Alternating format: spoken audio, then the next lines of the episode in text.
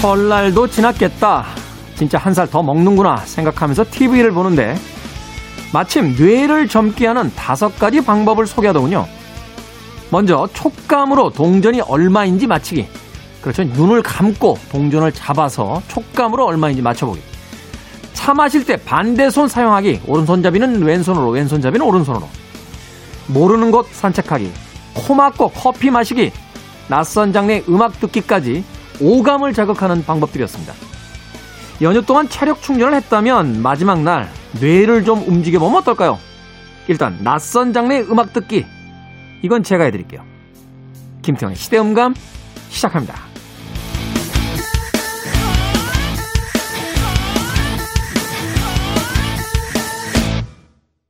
그래도 주말은 온다. 시대를 읽는 음악 감상의 시대음감 김태훈입니다. 자, 설날이 지났으니까 이제 빼박이라고 하죠. 나이를 한 살 더 먹습니다. 제가 한 번 정도는 방송에서 이야기했던 것 같아요. 우리나라 나이 책에 이거 전 국민 스트레스 아닙니까? 그러니까 전 세계에서 한 살이 많은 거잖아요.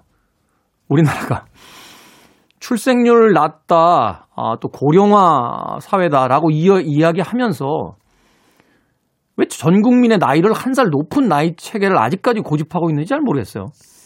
글로벌 시대라는 이야기도 무색하리만큼 세계와 어떤 교류하고 있는 시대에 자기 나이를 설명할 때마다, 가뜩이나 영어도 짧은데 외국분이 넌 나이가 몇이야? 그럼 몇 살이야? 근데 그건 한국 나이고 니네 나이로 하면은 생일이 아직 안 지났으니까 몇 살, 이렇게 긴 문장으로 하게 만드냐는 거예요. 저는 가뜩이나 외국어도 잘 못하는데 아마도 여당이나 야당이나 어떤 정치인이든 나와서 자, 우리도 이제 글로벌 스탠다드에 맞춰서 나이를 한 살 내립시다. 이거 몰표 아닙니까? 정치적 입장을 떠나서 이거 무조건 몰표예요. 그렇지 않나요? 아니, 49살 된 남성분이나 39살 된 여성분 굉장히 이렇게 이제 내년이면은 앞에 자리가 바뀌는구나 하다가 갑자기 공약으로 자, 글로벌 스탠다드로 우리도 한 살 내려서 나이 하겠습니다. 그러면 30대를 1년 더 살고 20대를 1년 더 살고 40대를 1년 더 사는 거잖아요. 그렇지 않나요? 나만 이게 정치하시는 분들이 이렇게 머리가 나쁘신 분들이 아닐 텐데 나만 혼자 이런 걸 제기하고 있는 거로 봐서 내가 뭘 착각하고 있는 거죠. 예? 다른 사람들은 얘기하는 걸 별로 들어본 적이 없는 것 같은데 하여튼 저는 다가오는, 잠깐만요, 서울시장님이나 부산시장님이 나이를 내려줄 수는 없겠죠. 국회의원분들이나 대통령 정도는 돼야. 예. 아무튼 네, 방송 듣고 계신 정당 관계자분들 계시면 제발 국민 스트레스 한 살만 더 내려주시면 굉장히 많이 해소될 거다라는 팁을 드리도록 하겠습니다. 자, 김태훈의 시대음감, 시대의 시도를 새로운 시선과 음악으로 풀어봅니다. 토요일과 일요일, 일라디오에서는 낮 2시 5분, 밤 10시 5분 하루 2번 방송되고요. 한민족 방송에서는 낮 1시 10분에 방송이 됩니다. 팟캐스트로는 언제 어디서든 함께할 수 있습니다. 낯선 장르의 음악 틀어드리겠다고 했는데 선곡해놓고 보니까 익숙한 장르입니다. 예, 밥 딜런의 Forever Young.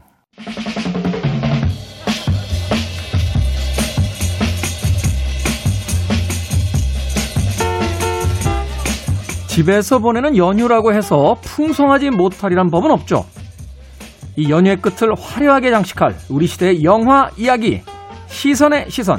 영화 유튜브 크리에이터 채널 김시선의 김시선 평론가 나오셨습니다. 안녕하세요. 네, 안녕하세요. 김시선입니다. 자, 최근에 이 집에 설치한 홈 시어터 장비들, 뭐 빔 프로젝트다, 대형 스크린이다, 또 스피커다, 이런 장치들이 꽤 잘 팔린다고 합니다. 아마도 맞아요.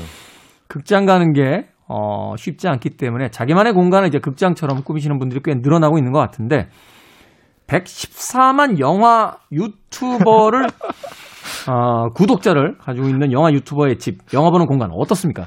아, 난장판이죠. 네. 특별한 걸 기대하셨을지도 모르겠지만 난장판입니다. 집이 제 방은 난장판이에요. 일단은 그냥 블루레이, DVD 막 쌓여 있고 책도 지금 안 읽은 책이 더 많은 것 같고 막 쌓여 있고 거의 그런 모습에 사실 저는 이제 집에 TV가 없는지 10몇 년이 넘은 것 같아요. 거의 스크린으로만 영화를 봤는데 지금 말씀하신 것처럼 요즘에 그 스크린이 많아졌잖아요. 네. 실제로 제가 최근에 이제 스크린을 그 하나 사게 됐는데. 예전에는 이제 보통 100인치 스크린 정도, 100인치 정도에서 거의 이제 많이 나갔었는데, 네. 최근에 그 120인치까지 픽셀을 이제 정확하게 해주는 프로젝터들이 많이 나오기 시작하면서 120인치 스크린도 앞으로 많이 팔릴 것 같다 이런 얘기를 하시더라고요. 아, 120인치? 네. 이제는 그, 왜 우리가 붙박이장 같은 거 이제 일상화 됐잖아요. 네. 아파트 이제 새로 지어지는 데 가면 한쪽 벽을 스크린을 만들어 놓고, 이쪽 방은 저 AV 방입니다. 네. 이렇게 아예 정해놓을 것 같던 생각이 들더라고요. 네. 이제 앞으로 그렇게 될 것 같고 실제로 작년 기준 제가 그 설치 기사님께 여쭤봤어요. 재작년에 비해서 그러니까 2019년에 비해서 2020년이 판매량이 어느 정도 나가신 것 같냐? 그러니까 한 3배에서 4배 정도 설치를 하셨다고 하더라고요. 엄청나게 많이 진짜 많이 늘어났죠. 그 요새 어떤 텔레비전이라든지 또는 OTT, 소위 이제 넷플릭스로 대표되는 OTT 환경을 이렇게 비교해보면서 어떤 생각을 하게 되냐면, 사실 최근에 이제 TV 프로그램들의 가장 많은 소재로 사용되는 게 이제 트로트 음악이잖아요. 네. 이 트로트와 넷플릭스로 상징되는 그 OTT가 새로운 지형을 만들겠구나. 아, 진짜. 그러니까 TV에서 이 트로트를 선호하는 세대 혹은 취향을 가진 분들은 요새 TV만큼 재미있는 TV가 없는데, 네. 사실은 트로트의 개인적 취향이 없는 분들이나 또 선호하지 않는 세대 같은 경우는 이 탈 TV화, 그러니까 TV에서 이탈하는 것이 이제 가속화되겠구나. 네. 그리고 OTT 쪽으로 이제 넘어가는 경우들이 더 많은 것 같고 또 하나는 그래서 저도 사실 좀 고민인 게요. 텔레비전 산 지가 지금 한 10여 년 됐는데 다음 텔레비전을 살 때 이걸 텔레비전을 살 필요가 있나? 이런 생각이 드는 거예요. 네.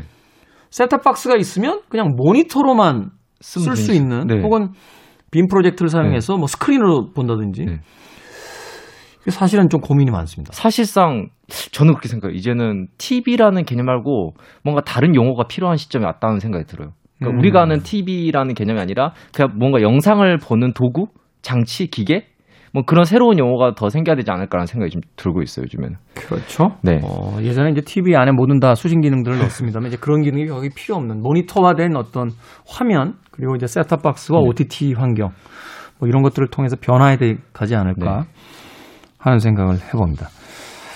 라디오 하면서 너무 TV 걱정을 많이 해준 거예요. 자, 나 홀로 휴일.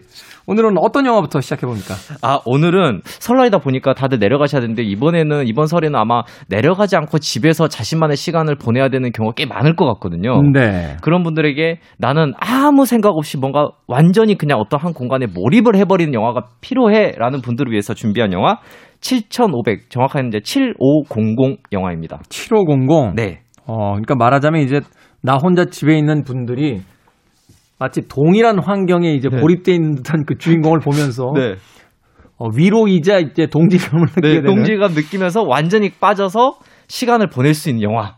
네. 흥미로운데요? 네. 7500. 이거 어떤 영화입니까?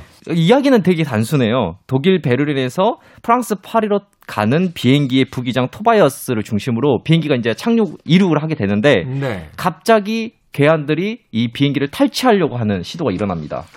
사실 이제 비행기가 등장하면 두 개 중에 하나 아닙니까? 네. 괴한들이 탈취하려고 하거나 비행기가 알아서 고장이 나거나. 아, 네, 그렇죠.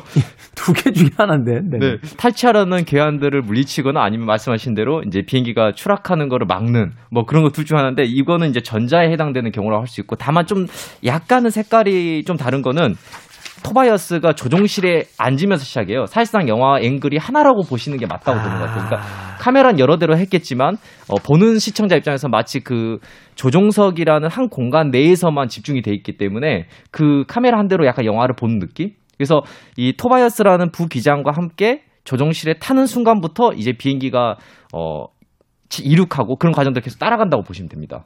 예전에 동일한 컨셉의 영화 베리드라고 있지 않나요? 네네 맞습니다. 베리드도 있었죠. 관에 갇혀서 단 한 번도 관 밖으로 안 나오고 거기서 영화 처음부터 끝까지 심지어는 플래시백도 없어서 와, 영화를 보는 내내 무슨 같이 갇혀있는 듯한 그런 기분이 들어서. 어떤 분들은 이제 약간 폐소공포증 있으신 분들은 절대 봐서 안 된 영화 중에 하나로 뽑히는 게 이제 베리든인데, 베리든 딱 보신 분들은 이 베리든의 관이 이제 조종실로 바뀌었다, 이렇게 생각하시면 될 것 같아요. 조금 넓어졌네요. 네, 조금. 약간의 자유로움은 생겼습니다. 네. 자, 제목이 7500인데 이게 어떤 네. 의미입니까? 7500은 제가 이제 앞에서 7500이라고 안 부르고 7500이라고 부른 이유가 뭐였냐면, 이 7500이 비행기 그 이제 항공에서 가장 무서운 코드 중에 하나라고 하더라고요. 그러니까 무슨 일이 생겼을 때는 이제 본부에 이제 코드를 보내야 되는데, 그 중에 하나 중에 제일 어려운 게 7500이라고 이제 항공기가 불법으로 납치될 위기에 처했을 때는 이 코드를 보낸다고 합니다. 아, 그러니까 말하자면 이제 우리가 경찰 드라마 같은 거 보면 네. 자. 131번 사건, 131번 네. 사건 이렇게 암호화돼 있듯이, 네, 암호화돼 있듯이 메이데이, 메이데이 7500, 네. 7500, 75000 이런 네. 뭐 이러면 이제 야, 비상 상황이다 이렇게 되는 거군요. 네, 그런 상황이 된 거죠. 어, 비상 상황치고는 숫자가 길지 않습니까? 75. 그러니까 이게 저도 이거 어떻게 방식을 보내는지는 저도 잘 이해가 안 되긴 하는데, 어쨌든 간에 7500이라는 표현 자체가 지금 비행기가 납치될 위기, 그러니까 딱 그거에만 몰입한 영화예요. 아. 비행기가 납치될 위기를 이제 겪는 이야기. 네. 그래서 이 영화가 시작할 때 되게 특이한 거는 그 조종실과 복도. 그러니까 저희가 비행기 입구 들어갈 때 조종실이 보이진 않지만, 아, 저 앞에 조종실이 있구나 하고 바로 승객으로 들어가잖아요. 승객실로. 그렇죠. 문처럼 안 생기고 벽처럼 생겼죠. 네. 네. 그 부분만 이제 거의 영화에 등장한다고 보면 되는데, 그 영화가 시작한 지 얼마 지나지 않았으니까, 보통 영화 볼 때 제일 이제 나는 몰입하고 싶어 하는 관객들의 대부분 영화가 지루하게 이거 설명하고 저거 설명하고, 아니 언제 내가 보고 싶은 게 언제 나오지, 이런 영화들이 많잖아요. 최근에도 하나 개봉했어요. 네. 아, 네. 그 뭐 어떤 영화지? 아니 뭐 내 생각하냐. 근데 어쨌든 앞에 부분이 좀 지루하지 않고 바로 몰입할 수 있는 이야기가 마음에 들어하는 분들에게 특히 좋을 것 같은데, 이 영화는 간단하게 조종실에 이제 부기장 토바야스가 앉았다. 그리고 이 조종실에 들어가기 위해서는 그냥 마음대로 들어갈 수 있는 게 아니더라고요. 문이 있는데, 이런 납치될 위기에서 특히 이제 9.11 테러 사건이 터지면서 그 이후부터는 이제 미국 항공기들이 더 문을 강화시켰대요. 그래서 쉽게 문 안으로 들어갈 수 없어서 안에 있는 조종실에 있는 분이 열어줘야만 들어갈 수가 있어요. 아. 그러니까 이런 간단한 정보만 제공한 후 비행기가 이륙하자마자 계한들이, 자, 관객들 저 기다리기 지루하시죠? 저희 바로 탈취하겠습니다 하고 바로 튀어나와요. 그러니까 이제 승무원들끼리 노닥거리는 장면이 길게도 안 나와요. 안 나와요. 아무 안 나와요. 그렇죠. 쓸데없이 노닥거리는 장면이 길게 안 나오고 네.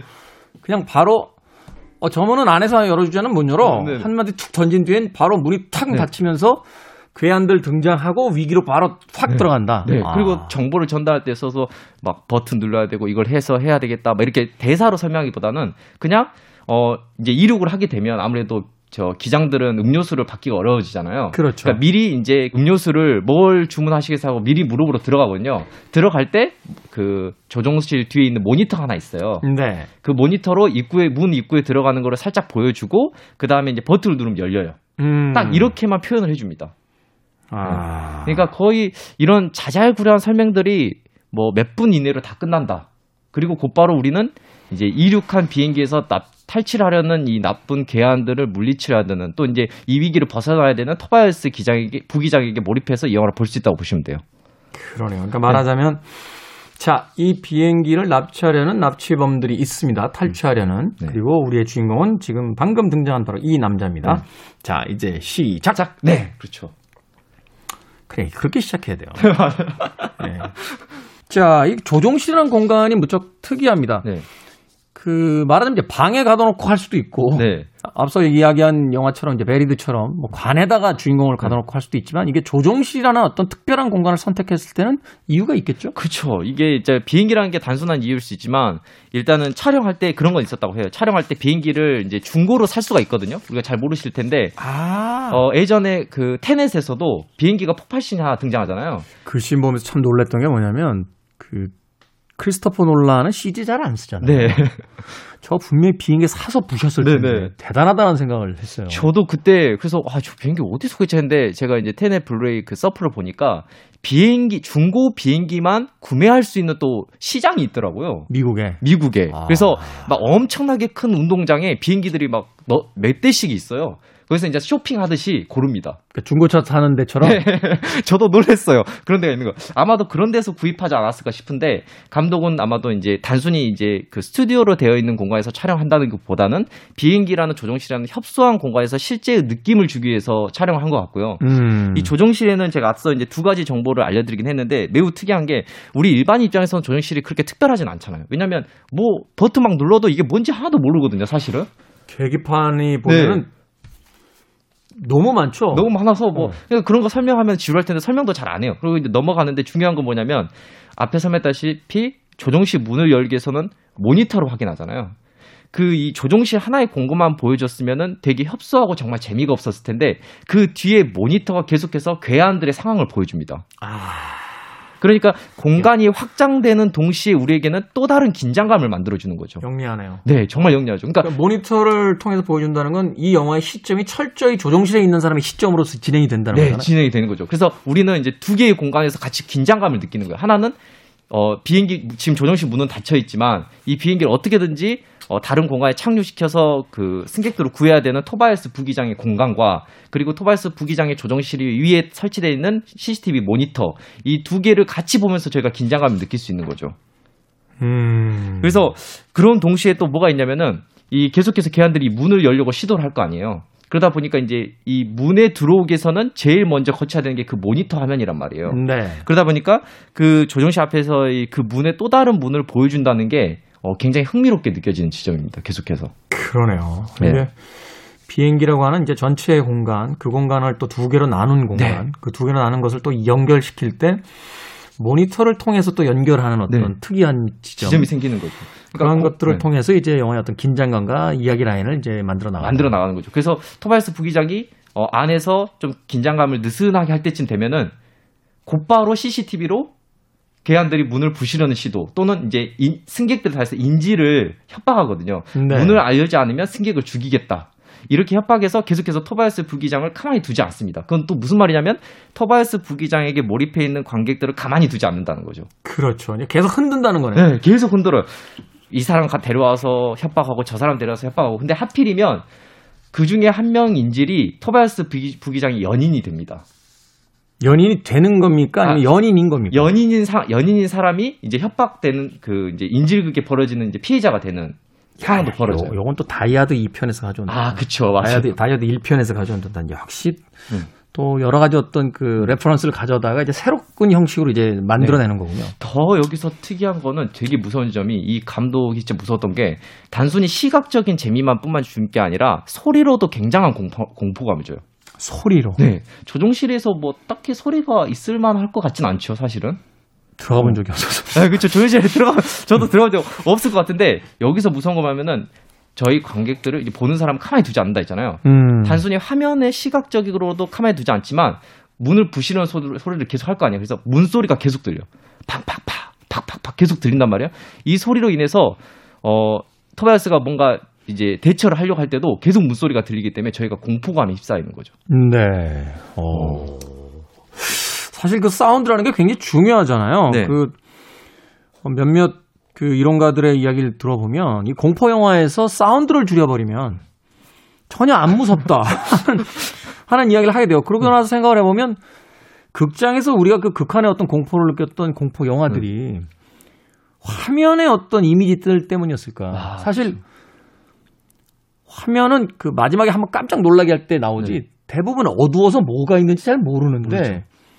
그 상황을 음악으로 이제 조여가잖아요. 네. 대표적인 이야기하면 이제 조수처럼 빠밤 빠밤 그렇죠. 대표적이죠. 네. 그러니까 그 리듬만큼 빨리 심장이 뛰어라라고 이제 강요하는 듯한데 그런 면에서 이제 사운드를 사용하는 감독의 재능이 아주 탁월했다. 아, 탁월했다. 그것도 정말 탁월했던 것 같아요. 그래서 이렇게 양방향적으로 시각적인 긴장감과 그 우리의 귀를 긴장감시키면서 계속해서 우리가 이제 토바야스 기장, 부기장의 그 상황을 함께 몰입할 수 있도록 해주는 영화예요. 90분이 순삭될 겁니다. 감독 이야기 마지막으로 한 번만 해주세요. 어떤 감독이길래 이런 작품을 만들어내는지. 이 감독님을 제가 이제 좀 우리에겐 익숙치 않는데 2015년에 서울국제 초단편영화제에서 한번 자켓이라는 그 단편으로 소개된 적은 있으세요. 근데 네. 그 이후로는 소개가 없었던 감독인데 패트릭 볼라스라는 독일 감독이고요. 이 감독이 사실은 단편영화를 굉장히 많이 찍어왔어요. 그러니까 이게 첫 장편영화입니다.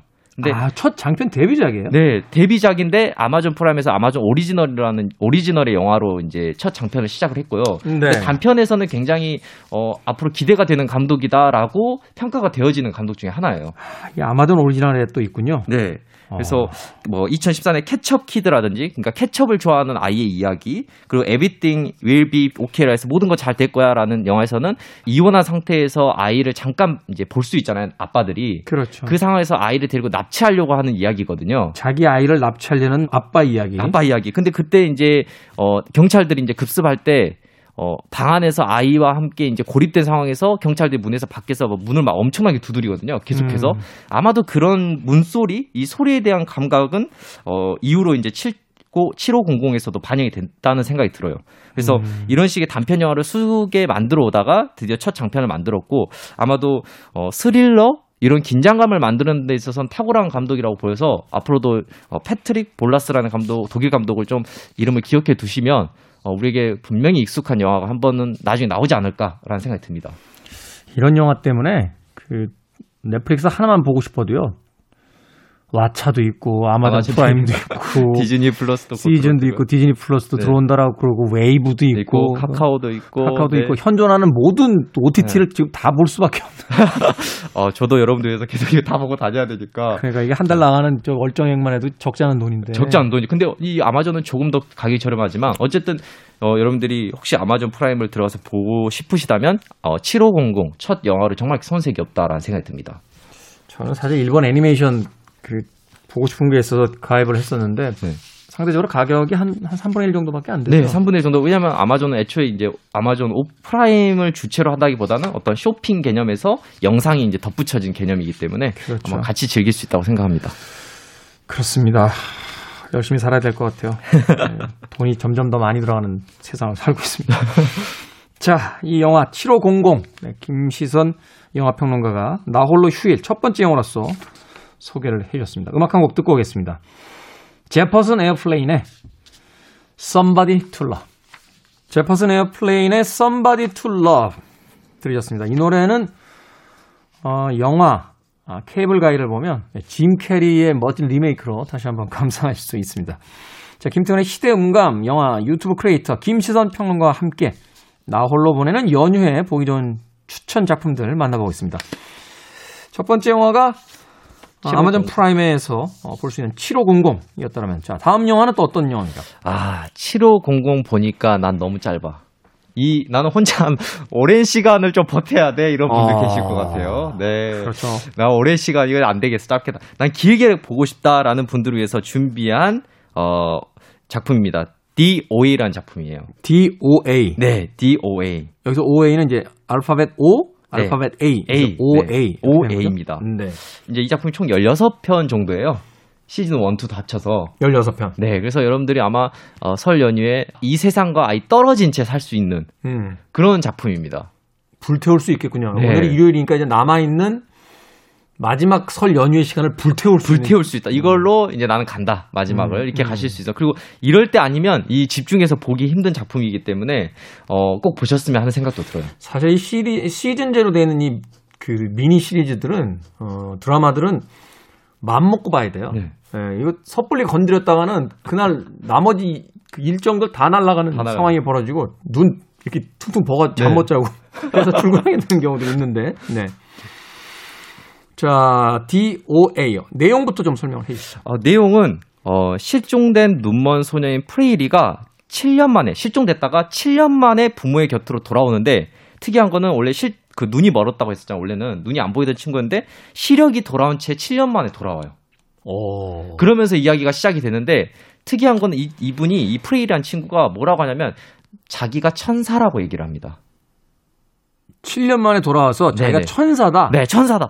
난 엔젤이야. 네.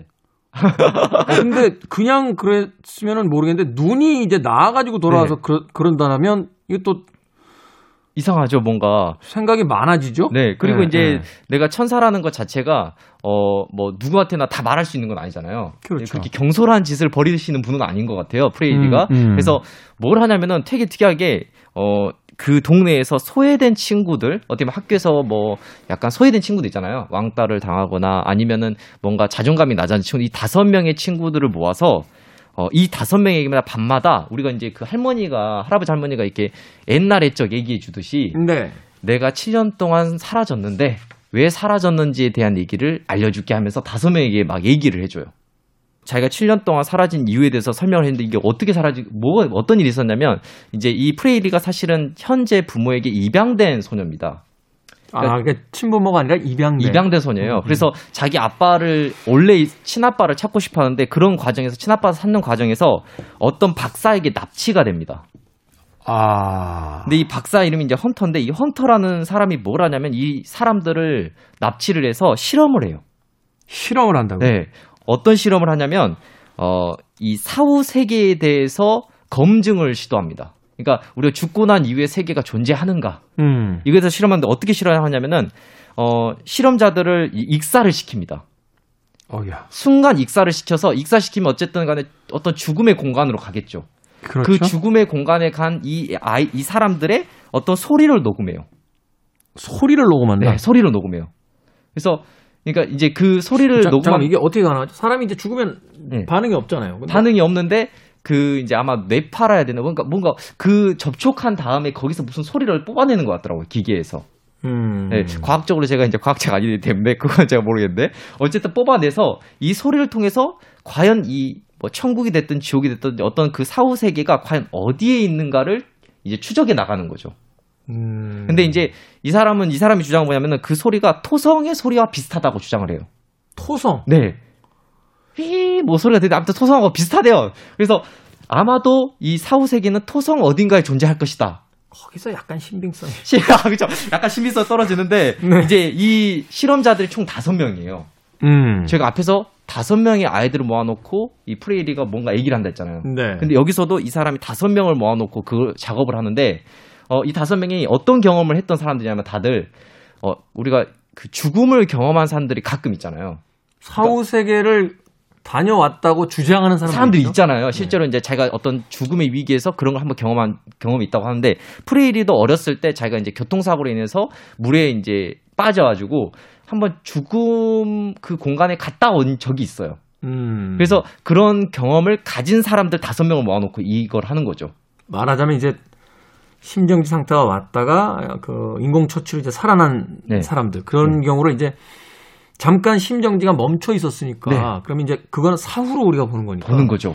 갔다가 다시 돌아왔다 이렇게 네. 이렇게 보는 거잖아요. 그러니까 한 번씩 갔다 온 사람들이 자주 갔다 올 수 있는 확률이 높다라고 판단하는 것 같아요. 그래서 그런 7년 동안의 그 이제 실험 안에서 갇혀서 하다가 무언가를 발견하게 됩니다. 그러니까 이 정말 사후 세계, 그러니까 다른 세계로 갈 수 있는 방법을 취득해요. 아, 실제로.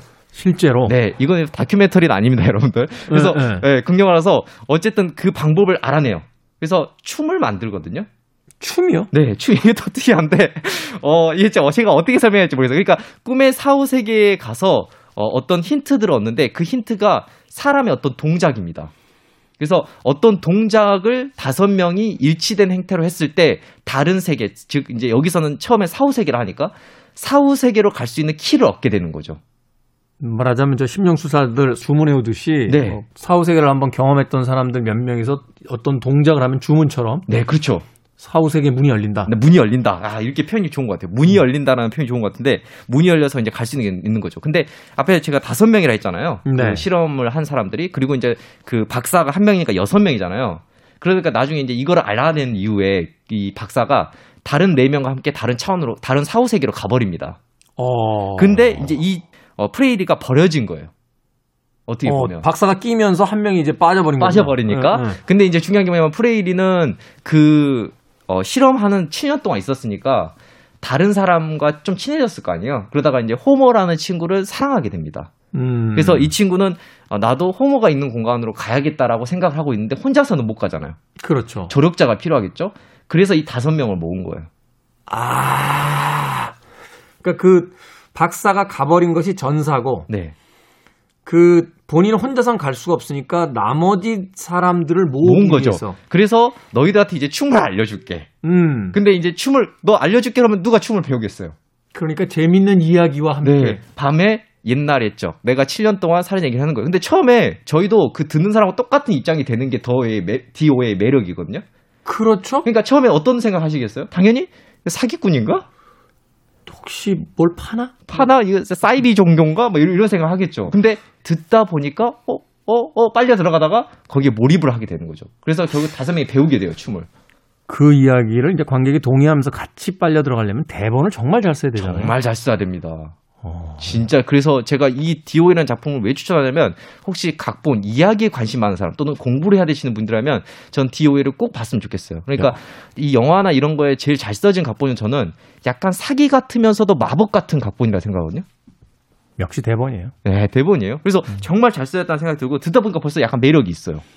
그러니까 제가 사실은 이제 라디오 방송이니까 안 보이시겠습니다만 김시선 평론가가 와서 이렇게 영화 이야기 해주잖아요. 그러면 저건 꼭 봐야지.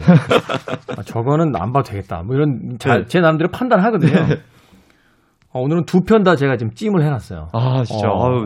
특히나 이제 뒤의 작품이 사실 앞에 작품은 이제 흥미로운 작품이긴 한데 어디서 본 듯한. 맞아요. 본 듯한 걸 잘 활용한 거죠. 본 듯한 영화를 이제 자기만의 스타일로 어떻게 만들어냈느냐 이런 거 같은데, 이 DOA는 본 기억 이런 이야기는 그러니까.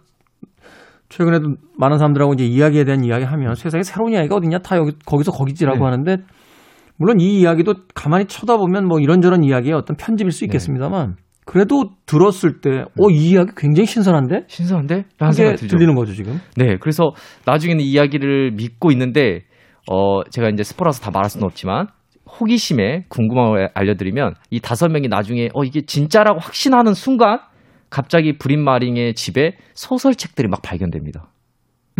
이거 잠깐만, 이 사람이 짜집기해서 우리에게 사기친 건가? 그러니까 이 사기꾼인지 아니면 정말 천사인지를 계속해서 헷갈리게 만들면서 이야기를 끌고 가는 게 이 디오의 매력이고, 그게 어떻게 시즌 1, 2에서 전반적으로 이어질지는 여러분들이 직접 보셔야 되는 거죠. 야, 이야기 재밌네요. 네. 말하자면 지금 그 집에서 발견되는 여러 가지 소설을 통해서 이 이야기 짜집기 된 건가라는 부분은 마치 그 유주얼 서스펙트의 네, 맞아요. 네, 한 장면을 보는 것 같고. 맞아요. 그리고 뭐 진짜 천사인가 아니면 사기꾼인가 이런 거는 또 다른 그 시리즈 있잖아요. 메시아. 네, 메시아. 맞아요. 메시아 시리즈하고 약간 비슷한 느낌도 있어요. 거기는. 거기서 그 자신을 이제 메시아라고 직접 칭하진 않지만 세상에서 메시아로 이제 인정받는 그 남자를 가지고 추격하는 요원들과 그 추종자들 사이에서 그는 사기꾼인가 메시아인가를 가지고 이제 막 약간 심리 싸움을 벌이죠. 네. 약간 관객과 저는 장난을 치는 영화들이 되게 매력적이라고 생각하는데, 이 DOA라는 드라마도 이제 보는 사람과 약간 장난을 치듯이, 그러나 그게 각본상 말씀하신 대로 시나리오가 정말 괜찮다는 생각이 들어요.